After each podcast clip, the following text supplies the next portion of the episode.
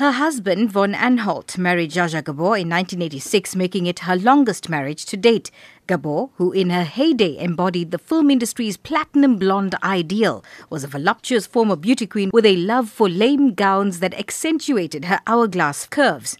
Her resume includes a long list of film roles in such hit movies as Moulin Rouge, Lili, and Arrivederci Baby. Gabor was well known along with her sisters, fellow stars Eva and Magda, but the actress was at least as famous as her conquest between the sheets as her triumphs on the silver screen. Like her famous great granddaughter by marriage, Paris Hilton, Gabor was among the first celebrities to be famous for her celebrity.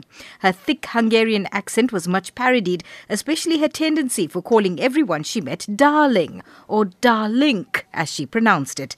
It became her unique signature only because she says she could not remember everyone's name. Her romantic scorecard was a who's who of Hollywood heartthrobs of her day, and her kiss and tell book detailed romances with screen legends Sean Connery and even Frank Sinatra. During nine marriages and a prodigious number of affairs that made her a fixture in America's gossip magazines, she had just one child, a daughter, Francesca, fathered by hotel magnate Conrad Hilton.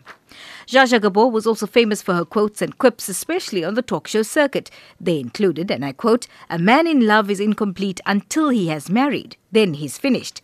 Husbands are like fires, they go out when unattended. I never hated a man enough to give him his diamonds back. I'm a great housekeeper. I get divorced, I keep the house.